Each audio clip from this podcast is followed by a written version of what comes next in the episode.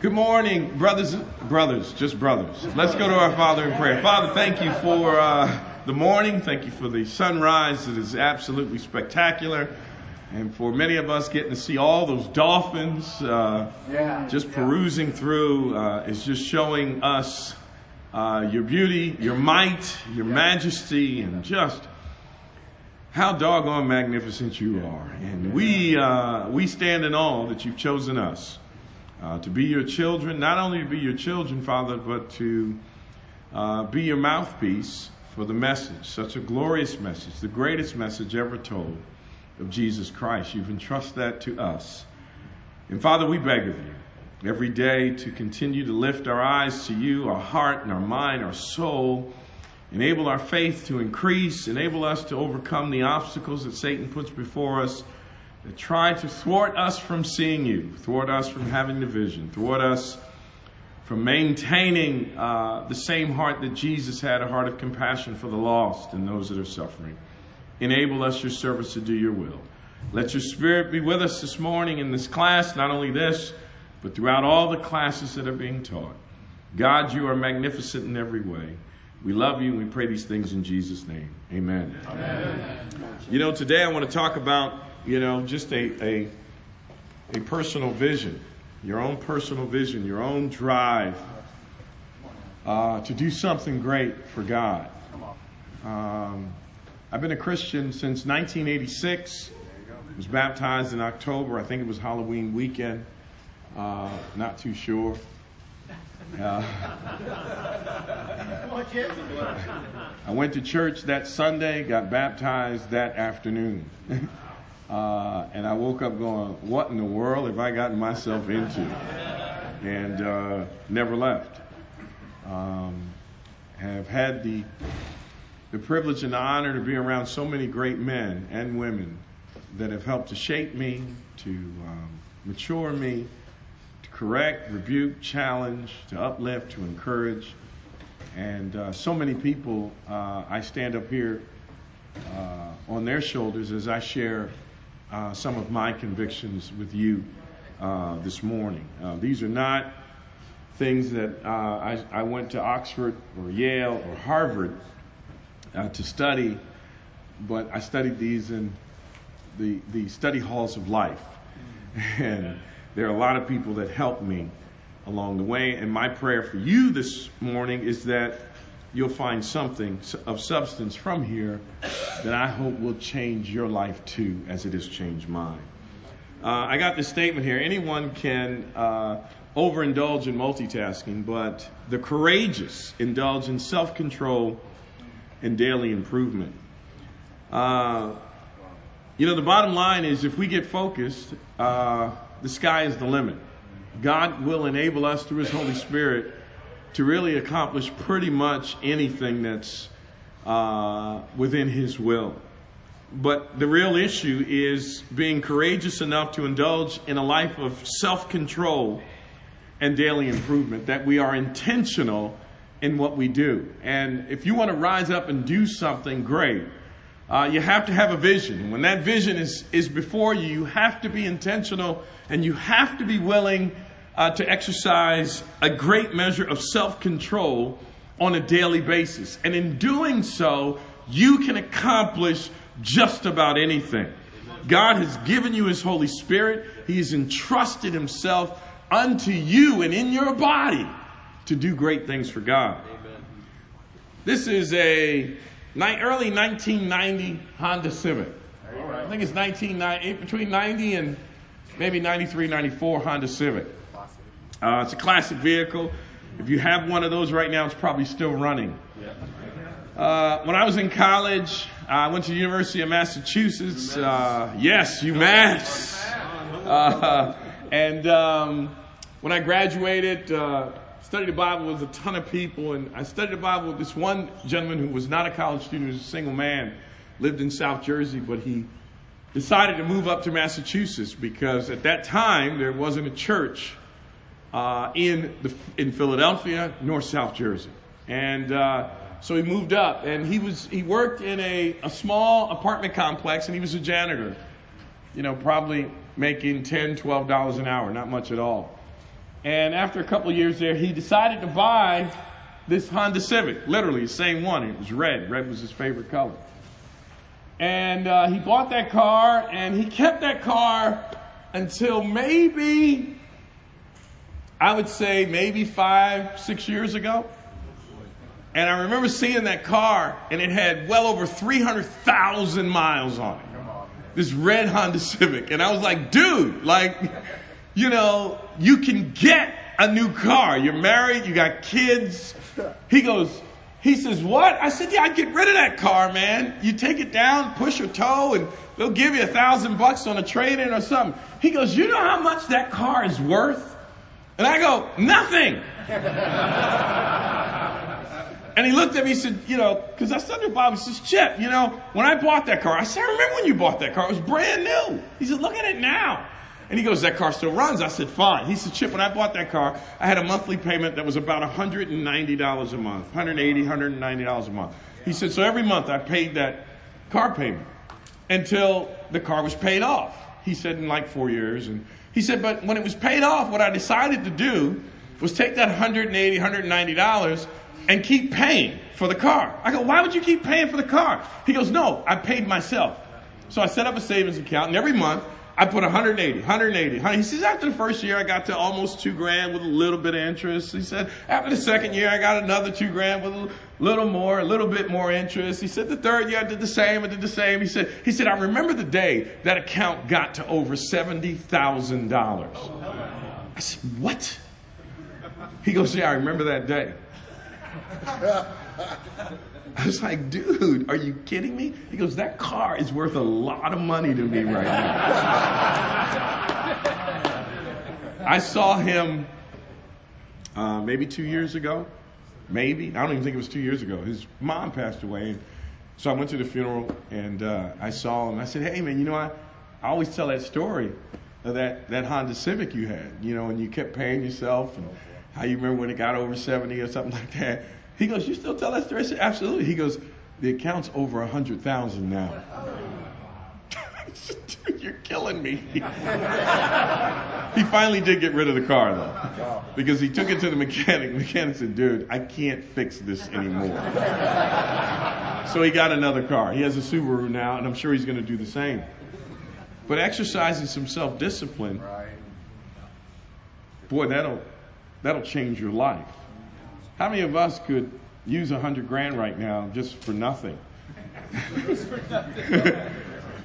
a little bit of self discipline. And it can change everything. You know, and it's all about having a personal vision. You know, your personal vision is how you commit to living your life. You know, it's a clear personal vision. A clear personal vision is an integration of your abilities, interests, personalities, values, goals, skills, experience, family of origin, the stage of adult development. If you have a personal vision, you will have a guide for decisions. Become meaning, you know, meaning driven and inter-directed. In other words, that you have an internal uh, clock or compass that directs you.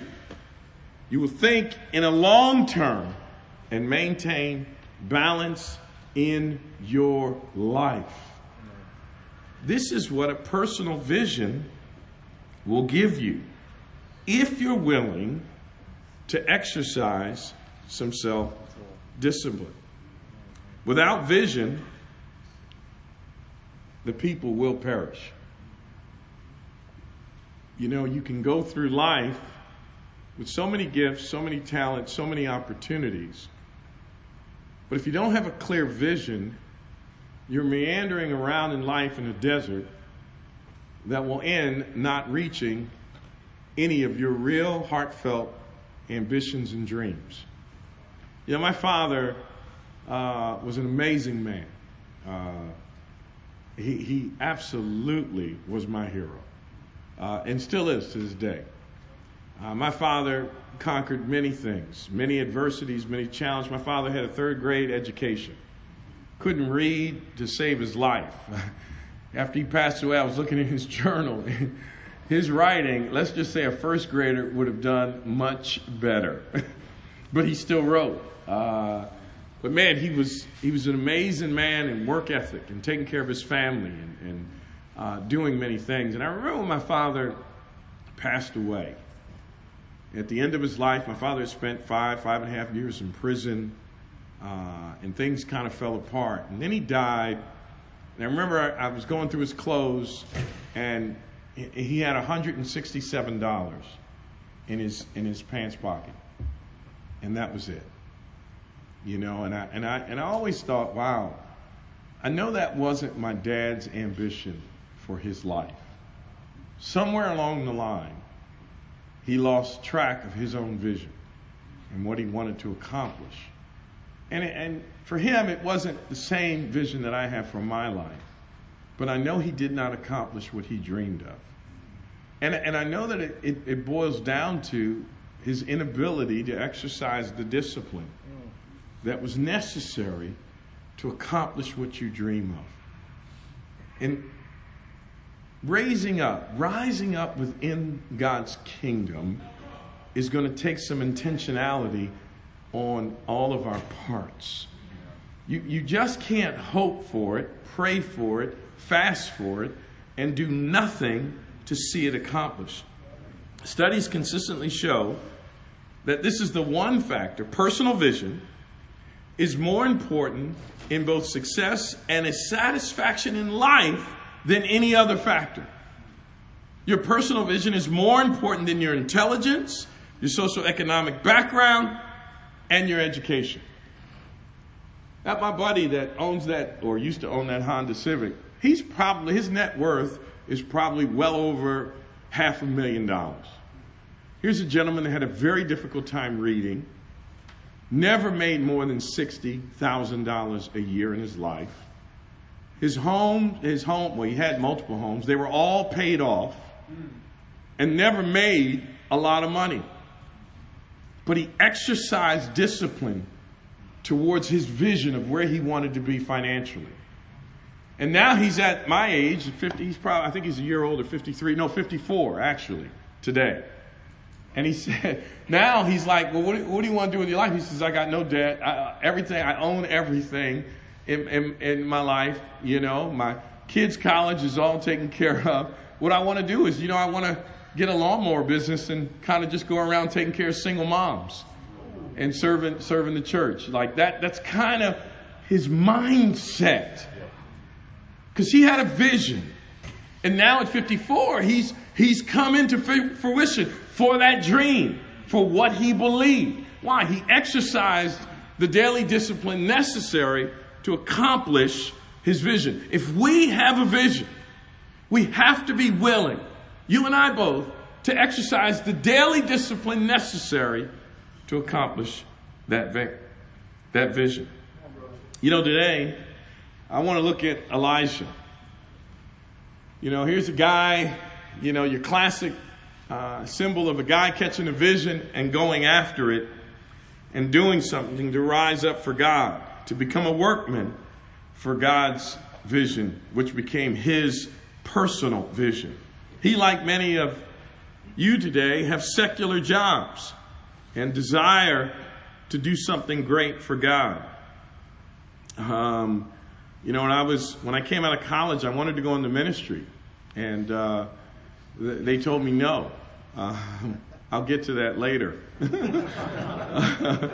And so I went out and worked in the secular community. And, and so I kept trying to figure out how is it then can I get in the ministry and be self supporting?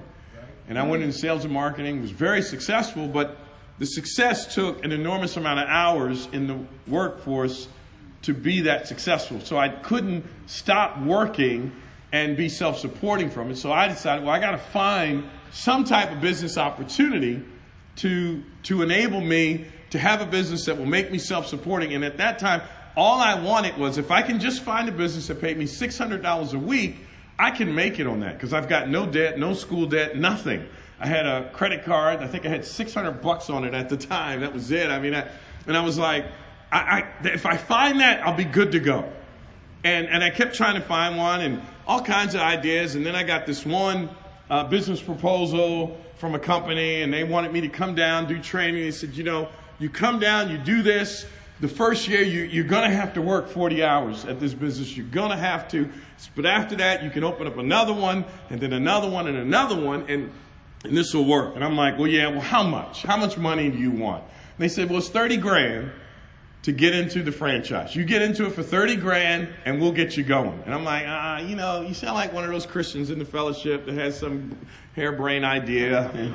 You're going to take my money. And, and I'm like, I don't know, you know. And I'm going back and forth. And I'm like, you know, I could do this, maybe, maybe not. And, and I said, no, I'm not going to do it. So I turned down Subway um, because I was so smart.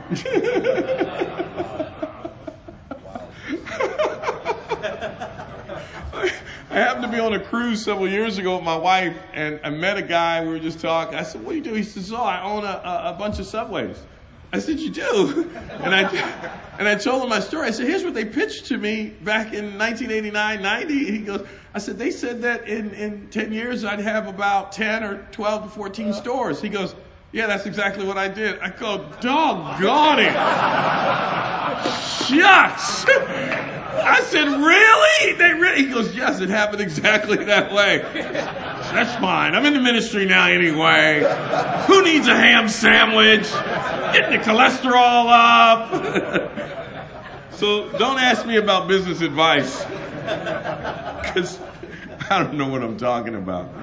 Um, but I was trying to find a way to serve God from my vision point. My vision point was I felt like the ministry was what God wanted me to do. That doesn't mean that that's yours. Yours may be something totally different, but I found myself trying to figure out, and I bet Elisha was the same way. Because as he's plowing, he, soon as Elijah came, he immediately, it had to have been on his heart, trying to find a greater purpose. We'll look at his relationship, Elisha's with Elijah, and hopefully gain some insight. Because all of us need to find men that will inspire us.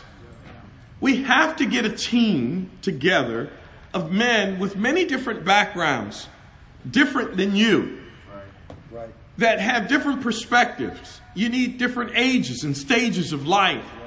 Because these men I believe God will use to spark a vision, a dream, a passion, and will also use them to transform you into whom God wants you to be. And we have to find that. We have to be willing to understand I need discipleship. I need mentorship. I need men in my life that are different than who I am. That in many cases will make me even feel uncomfortable so that I can be transformed into someone much better than I am left on my own. But the thing we've got to understand with all of our visions is that if God has not called you to it, I don't care how hard you work at it, it's just not going to happen.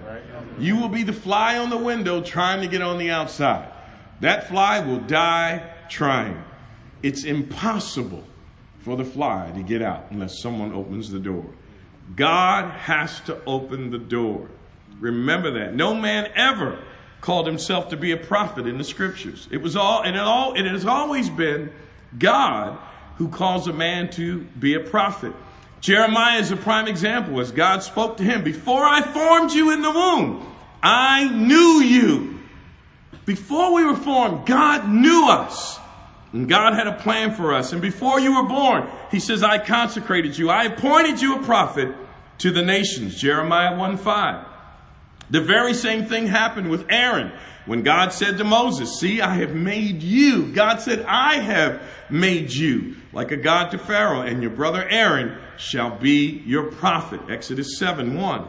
There are similar callings of Isaiah. We see that. We see that with Ezekiel, Elisha.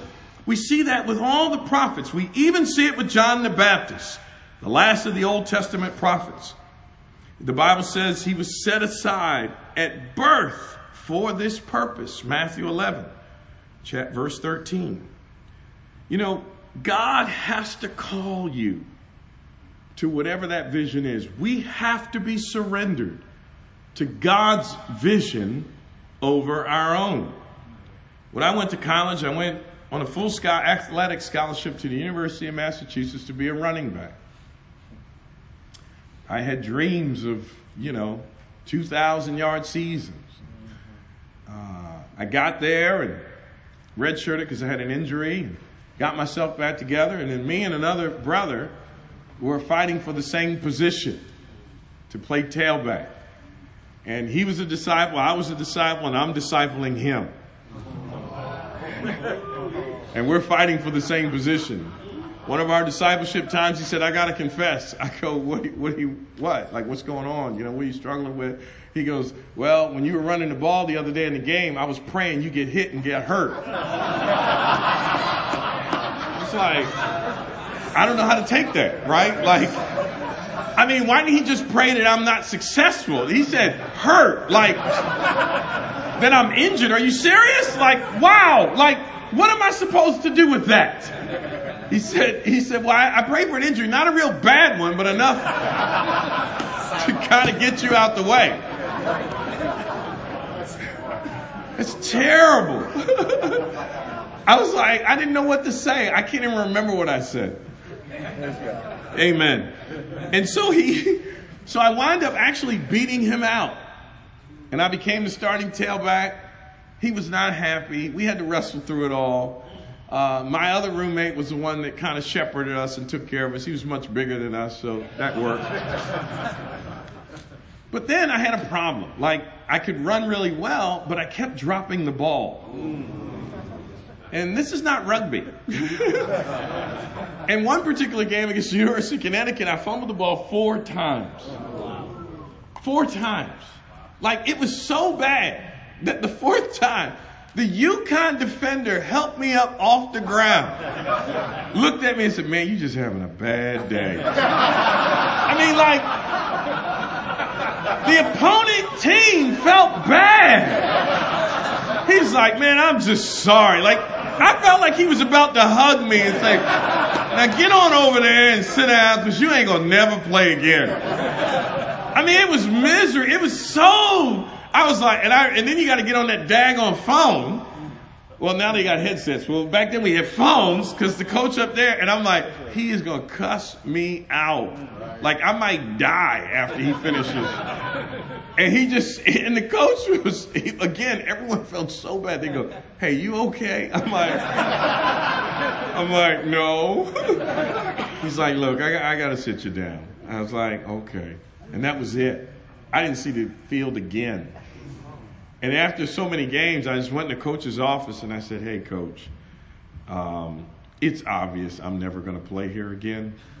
Uh, can you move me, move my position? Move me to wide receiver, which, if you're an athlete, you never relinquish your position. You never surrender. But I was a Christian, and I realized that humility has some substance. and I just said, just move me to wide receiver. He's like, wide receiver? I go, yeah, I'll lose weight. I'll go and play wide receiver. I went on to break pretty much all the records at UMass as a wide receiver. I did. I finished the all-time uh, leading receiver. I, I, I, have more all-purpose yards than Victor Cruz. Yes, I have 3,200. He's not even on the chart. Just for the record. just for the record. Now he did. He does have a Super Bowl ring, but I have a Dallas Cowboy Super Bowl ring. It's not a real Dallas Cowboy Super Bowl ring, but it is a Super Bowl ring, and I wear it with great pride. If anyone in Philly will tell you that. But I had to surrender to this is the role God wanted me to play on the team. You, sometimes you got to surrender to what God's vision is. But let's pick up and read 1 Kings 19. Beginning in verse 19 it says, So Elijah went from there and found Elisha, son of Jes- uh. He was plowing with 12 yoke of oxen, and he himself was driving the 12th pair. Elijah went up to him and threw his cloak around him. Elisha then left his oxen and ran after Elijah. Let me kiss my father and mother goodbye, he said, and then I will come with you. Go back, Elijah replied. What have I done to you? He has lit a fire, and Elijah know, boy, this dude is in trouble. What have I done to you? So Elisha left him and went back. He took his yoke of oxen and slaughtered them. He burned the plow equipment uh, um, to cook the meat and gave it to the people, and they ate. Then he set out to follow Elijah and became his servant.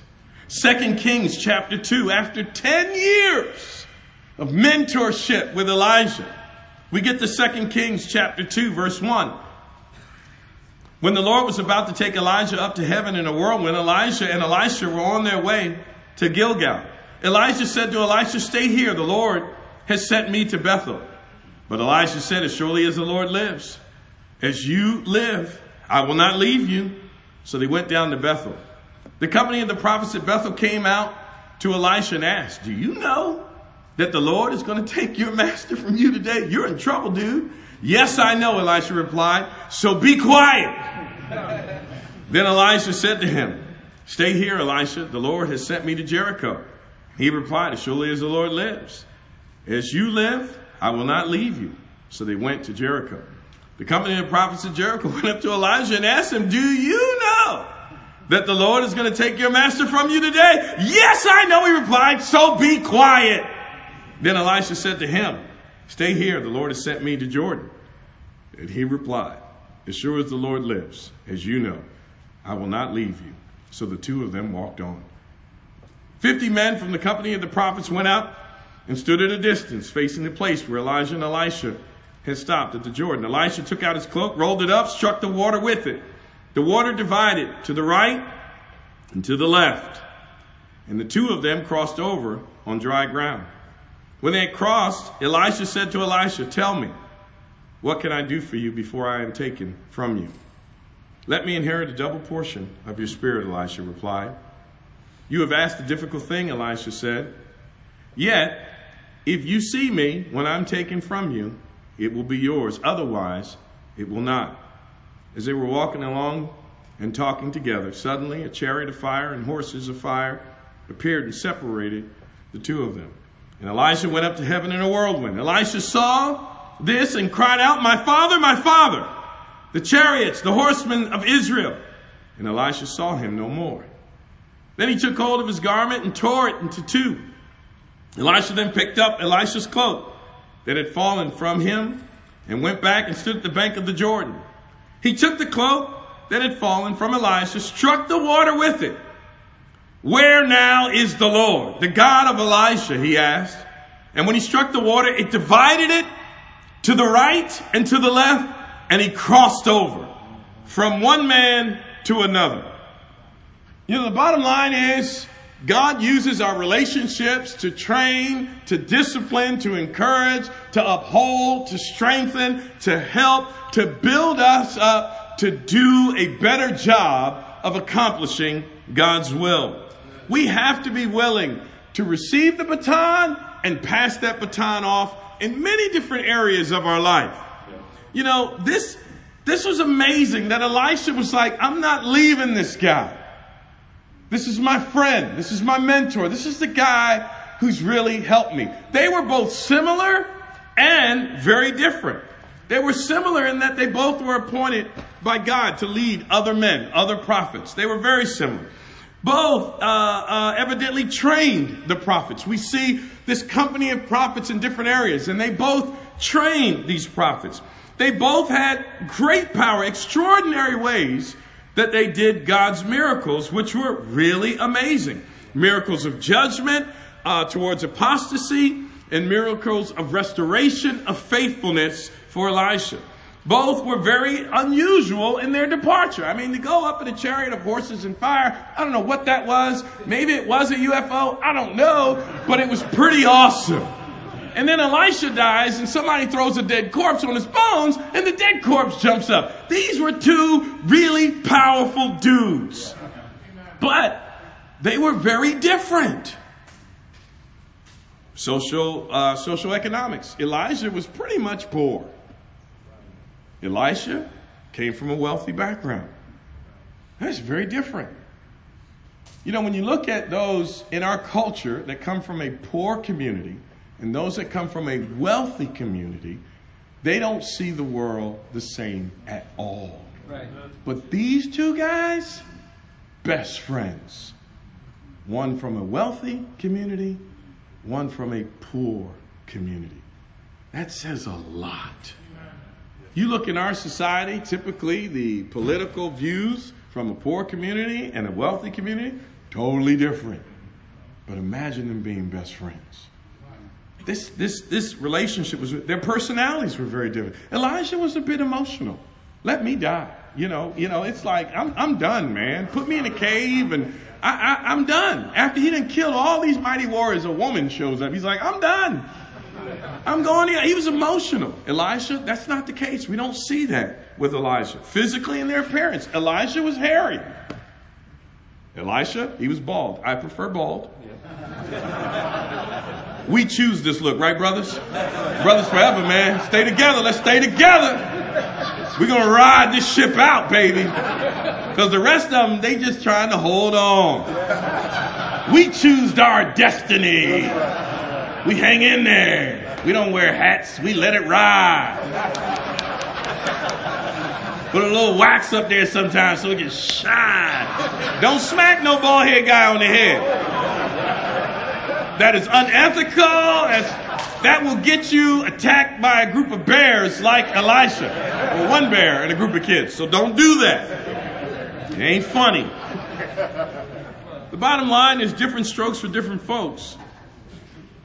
But God maybe puts you with a mentor that's different than you are. And sometimes you can kind of go, man, we're so different. No, God has a vision. And God's going to use diversity in relationships to accomplish that many, many times. You got to find someone to inspire you. But when you find them, they may be very different than you. They may have a different calling than you where they give and invest themselves may be somewhere totally different that you will give and invest yourself. But the commonalities in the heart and faith that they invest themselves in, you can take those and invest it in what God has placed on your heart. And we see that with Elijah and Elisha. On the one hand, Elisha's ministry somewhat superseded Elijah's in certain ways. The biblical narrative also records that Elisha had twice as many miracles as Elijah. Elisha had 14, Elijah had 7 that are recorded. On the other hand, Elisha's Elijah's ministry was clearly more dominant in many ways. You know, uh, Elijah was truly larger than life figure. You know, his ministry, he dealt with kings and apostasy. That's where he spent most of his time and his energy. But Elisha, his miracles were more on compassion. You know, by contrast, Elisha's miracles were modest and his deeds of compassion. He cleansed the water in Jericho. He increased the widow's supply of oil. He saved the child from being sold into slavery. He cleansed the plot of food that had been poisoned mistakenly. mistakenly. He fed a hundred men, multiplying a small amount of uh, bread. He cured the Gentile of leprosy. He recovered a lost axe from the head uh, uh, uh, for a man that would have ruined him financially. They were both very different in where they ministered and how they ministered. But the commonality, the common thread in them was pretty simple. Number one, they had a spirit of faith. Now, if we're going to accomplish anything, we have to have a spirit of faith. You know, it's your vision, your personal vision about who you are and who you want to become. Does faith drive it? Now, what I mean by that is that when you think of your vision of who you want to be, does it, is it accomplished because you see the necessary steps to get there? Or is there an element of God is going to have to move to get me there? You see, that's faith. Well, what is faith all about? It's trust. You played the game of trust. If I played it with my friends, they'd let me fall. They found that funny. That's not the point of the game. The point of the game is to build trust. My friends, no, it's to build memories of laughter, watching you fall and be hurt. Oh, look, he's bleeding. Oh, that's so funny. He doesn't remember it. You know, that, that's not the way the game works. But a spirit of faith. I love this image because there's two people. We need more than one person in our life to encourage faith. Amen. You know, you need somebody to push you outside of where you're comfortable. Right. That usually doesn't come from inside. There are very few people that can do that on them on their own.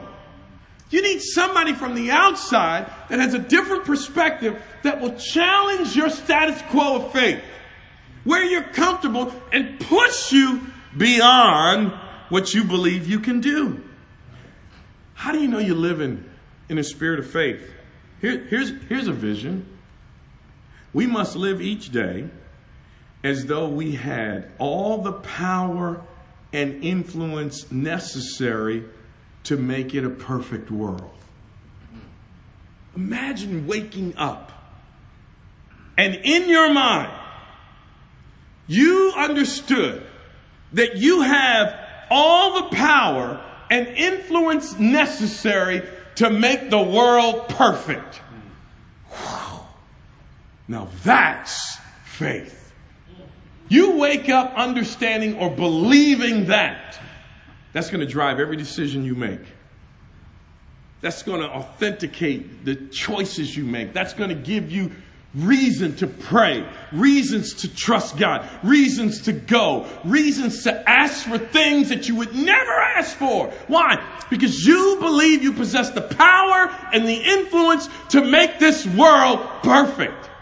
If you don't live like that, then what does that mean? It's not that you're sinful, but that you would go, nah, that can't happen because of this, or that can't happen because of that, or I can't do that because of this, or I can't do that because of this or that. And so you live in this world without faith.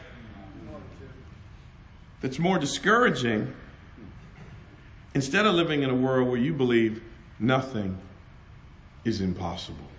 You know, I live in Philly now, and Pat and Bob Gempel are there. And preaching in front of Pat and Bob Gempel about what God's going to do is a little awkward at times. Because I haven't dreamed of anything that hasn't already been done. like, I'm, fi- I'm struggling to find faith in that. But whenever you talk to Pat or Bob about anything, it becomes a worldwide movement. Say, oh, Pat, I met this guy over here. He's, you know, he, he's from India. And, you know, he's a pretty cool guy. He's interested in coming to church. he's interested in coming to church? I said, yeah, know, that'd be great. Pat would say, hey, I tell you what, let's get him out Let's get them to go on a brigade to India. We'll fly them out next year. We'll get them to meet all the different churches. I was like, wait, wait, they're just interested in coming to church. No, no, I'm telling you, we do this, they'll see India, they'll see the work, and they will see God. I'm like, I just want them to come to church. But they have such a huge expectation of influence, of change, of trying to see God do something. They live in this unbelievable space of faith. We got to dream beyond what we see today. You know, I will seek new resources for learning and growth so that I can live in that mindset that I possess all power and influence to change the world that I'm in. Therefore, I'm going to I'm going to read everything I can get my hands on. I'm going to study everything I can. I'm going to look to better myself so that God can make it clear about where He wants me to go. Faith to go beyond what is comfortable, what is rational in some cases. Physically, really challenge myself. Faith is a big step. There was a brother many years ago that I knew in the church, and he got an inheritance, and it was about I don't know, thirty, thirty-five thousand dollars, and uh, you know he was working a part-time job, and he's like, "Wow, man, this is, you know, God has blessed me. You know what? I'm going to raise my weekly contribution to six hundred dollars a week." And I was like, wow, man. I said, that's a lot. I said, you don't make anywhere near that. He goes, oh, you know, I, I just, I'm glad for what God's doing. I believe in what God's doing. Now, this is also the guy that went across the country with, uh, I think he took $20 and came back with change riding a bike. Like he, he didn't spend it all. So he's a radical dude. and, and I said, Well, how'd you eat? He goes, You'd be amazed at what people throw away. I'm like, I don't even want to know. but he started giving $600 a week, and then he lost his job several months later. And I just say, Hey, man, I, you, I'm sure you're, you're going to cut back on. He says, no, no, I'm going to keep giving it. I go, you know, I'm not a mathematician, but 600 weekly, you know, that pretty much will wipe it out in 12 months, you know. He says, oh, no, I, I just believe God. God is good. God knows what he's doing. He didn't get a job for that rest of that year. And he gave every dime away to the church. And as soon as he gave it all away, he got a job. So he got a job. And I was like, well, hey, man, you got a job? You regret? No, he says, man, this is, it's all God's anyway. I was like, amen. Several years later, he got another inheritance. This was more 40, 50. And I said, hey, what are you going to do with that? So I'm going to do the same thing. I'm going to keep giving. And he gave until it was gone. Again. Amen. I was like, dude, I saw him 20 years later. This is not a lie. I went up to him and said, hey, man, I said, remember when you did this inheritance stuff and da da? Do you ever look at that and regret it? He goes, no, no. He says, guess what? I had a long lost uncle and left me even more money. I was like, you gotta be kidding. He goes, no, you got, you won't believe it. He said, some of it is in this treasure box and I don't even know what this stuff is worth. He says, but I got so much land now that I own, like acres and acres and acres of land. He says, it's all mine. And I go, how are you to give that away? He goes, well, I think I'm going to keep this one. That's faith. I wouldn't have done that. I, I, I got a rational mind, right? it's faith. Faith. Wow. That's the kind of stuff you just go, I can't have you preach, man. You're going to ruin my church. You're going to make everybody feel guilty. Wouldn't that be Jesus if he was with us? I got no place to live. I mean, that would convict all the ministers, right? it's like, well, I got a place to live. I got a nice place to live in. I mean, I, wow, faith that challenges us. You know, I remember, um, you know, Dave Mitchell, who's here, uh, baptized Dave Mitchell when I was in college. Dave Mitchell's father, let's just say, he owns a lot. Uh, very, very wealthy man. And Dave coming up as a Christian, you know, when he got out of school, I, surely I thought he wanted it. I said, I don't want that. I go, are you kidding me? Dude, just take it and hire somebody. Because I don't want any of. I'm fired up about what I'm doing for the Lord. Faith. Faith. Just great faith that challenges the core. We need to be around people like that. He also had a spirit of obedience. What is a spirit of obedience? It's a spirit of surrender. Elijah and Elisha were both obedient to God. They faced uh, many challenges. You're going to face many challenges. You got to be surrendered. You got to be surrendered about what your strengths and what your weaknesses are. I know for a daggone fact, I am terrible with millennials. I'm just terrible with you guys. Don't ask me why. No, I know why. Don't ask me why. I just got issues. and and you know, and in our church, you know, we had a group of y'all, and I'm like, look at them. They're not happy.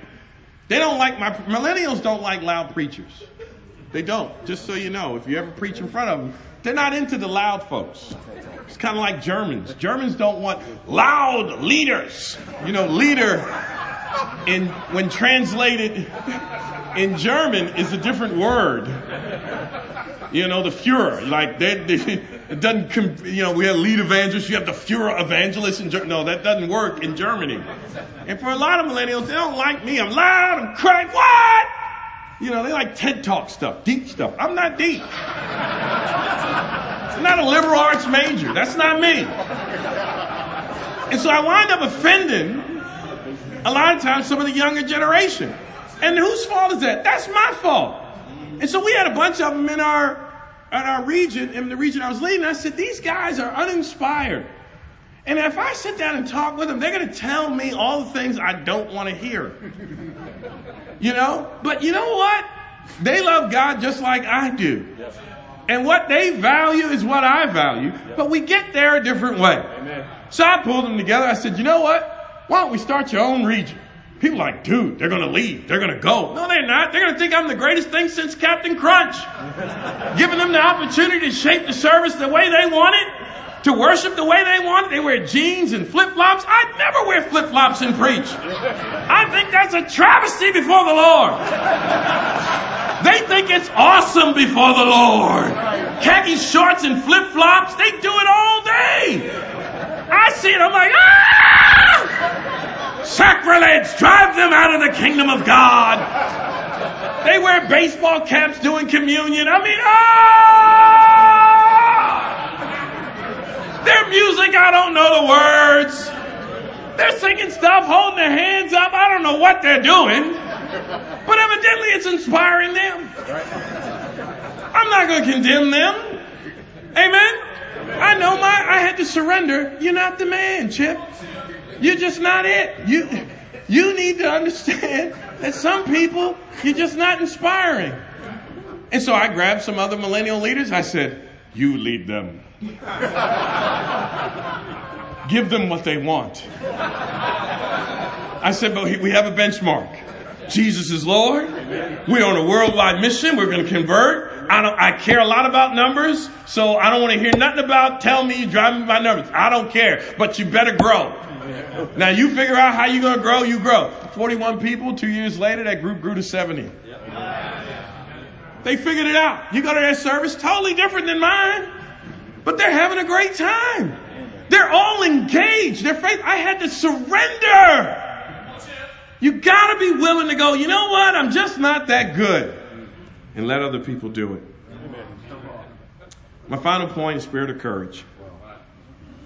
You know, the bottom line is people are not going to like you for good reasons and bad reasons. There are things in your character that are just terrible. They're weak, lousy. Nobody's writing a book about your bad character. They're just not. You, you, you, and we have to accept that. I've got things in me that are just terrible. And I have to accept that. It, it, that takes a spirit of courage. The other side of it is there are people that are going to say things to you that are going to be very discouraging. And what are you going to do about it? Get mad? For what? I don't have time to waste what little bit of life I got left getting upset about somebody's opinion of me. I'm just not wired that way. You, you know, people are going to have opinions. That doesn't mean I don't listen. I had to listen to the millennials. I had to hear what they were thinking. And God blessed it, and now they actually like me. But just the ones in my church. if there are any of you out there, please don't throw stones at me because I can't move as fast as I used to. But when I was coming up, I still remember coming out of college and I wanted to go into ministry so bad. And the guy that was overseeing the work, not where I was at, but overseeing his work, said, No, you too black. I'm too black. Like, is that a complexion issue or is that like a. Black people know what I'm talking about. In other words, am I too dark? or do I need to be light skinned? Like, too black? Like, what do you mean? He goes, You're just like the KKK. I'm like, I'm like the KKK? wow, like, and back then you could not defend yourself in any circumstance when someone makes an accusation about you that happened to be in the ministry or leadership. So I just said, okay. and he said, no, I don't want you. Well, who do you want? I want the guy you've been raising up and trained to do what he's been doing. I like, you mean the one that I taught how to be effective? Yeah. Okay. It's like, wow. At that time, I had rejected trying out for the NFL um, because I wanted to be a minister. In addition to rejecting that, I had rejected uh, my father's business where he said, I'll pay you $4,000 a week if you come home to Philadelphia and work for me. I said, No, I want to stay in New England because I want to train to be a minister. And now my hopes and dreams, you feel it. And you, you can get discouraged. Yeah. You can get mad. Well, that guy's a racist and he's in authority. He should be kicked out of church. I'm like, why? I don't want him to go to hell. Why would I kick him out of the church? I want him to be redeemed. I want him to be forgiven by God. Forgiven by God doesn't mean you struggle with the same sin. What sin have you stopped so much that you never do again that you don't want to be forgiven of? Huh? Huh? I don't care. The guy got problems. Now, it finally got worked out. He got kicked out of ministry. I wasn't happy. I wasn't rejoicing. But 20 years later, come to find out, I saw him in a conference. He said, Hey, I'm thinking of going back into ministry. What do you think? And I just looked at him. I started to say, You too white. You're just way too white, man. You, you know, you, you like Farrakhan and his crew. I did not do that. I did not do that. I told him, I said, go for it, man. I hope it works out for you. And another brother that I was close to that was with me in the campus ministry knew about that. He says, You didn't say anything? I said, For what? I I feel great about what God has done. Well, I'm going to say, well, you go right ahead. I feel great about what God has done. You can't let stuff like that happen. I still, I felt looked over. That's okay. If God wants me there, well, who's going to stop me? If God wants me there. I still remember when I finally got in the ministry and then my wife and I prayed not to be appointed evangelist and women's ministry leader. We did not want it. I said, I don't want no daggone title. I don't need a title. I said, honey, we're going to pray that we never get appointed and we're just going to do what we get to do and be happy. Well, that weekend, Randy pulled me aside. We're going to appoint you guys. I'm like, doggone it, Lord, don't you hear what I'm asking? I don't want to be appointed. Uh, and then uh, once I got appointed, a brother came up to me and said, uh, Yes, Kurt, I saw you look at your watch. I'm getting ready to end. That was the guy that told me I was too black. Oh, wait, he's not old enough. Okay. that wasn't him. and, and so I'm sitting there and I'm like, okay, so we get appointed. So then I get appointed, and then another white evangelist came to me and said, You know the only reason why you got appointed? Because you black. It's affirmative action. I said, If that's how God wants to use me, so be it. He's now out of the ministry too. I think the lesson is don't say bad things to Chip. Else you out of here, man. I don't know. But then last week, I'm at the International Leadership Conference. And, uh, and a brother came up to me, an African American brother leads another church. He said, You know who you are? You ever see Django? I said, No, I didn't see it. My son told me it was a terrible movie. You Samuel Jackson. He showed me a, a picture. He called me a house Negro. what? That a black dude calling another black dude. Do you understand the anger that was about to bubble up in me? And I'm like, wait a second, I'm the one that got you your job. That's what I wanted to say, but I wasn't going to say that. I said, that's cool. I said, if that's who I am, that's who I am. Because you don't like what I said about things that are going on in church. We have to be careful that we maintain in our large cities a diverse community. We cannot build black churches in all our major cities in America. We cannot. We have to be intentional and make sure we keep diversity, that we reflect the demographic. He didn't like when I said that. So he called me a house Negro. And I go, that's cool. You know what I told him? I said, I tell you what, why don't you go back, look at the last year since you've been leading that church, all the baptisms you had, and tell me how many people are white that you converted. He goes, Oh, I'll go look at the stats. You ain't got to look at no stats. You know. He waited a day. I said, I said, Did you look at it yet? He goes, No, I, I didn't look at it yet. I'm like, Okay, let me know. Because I am going to call him. Sometimes you're going to rate real obstacles. Don't let it get you mad.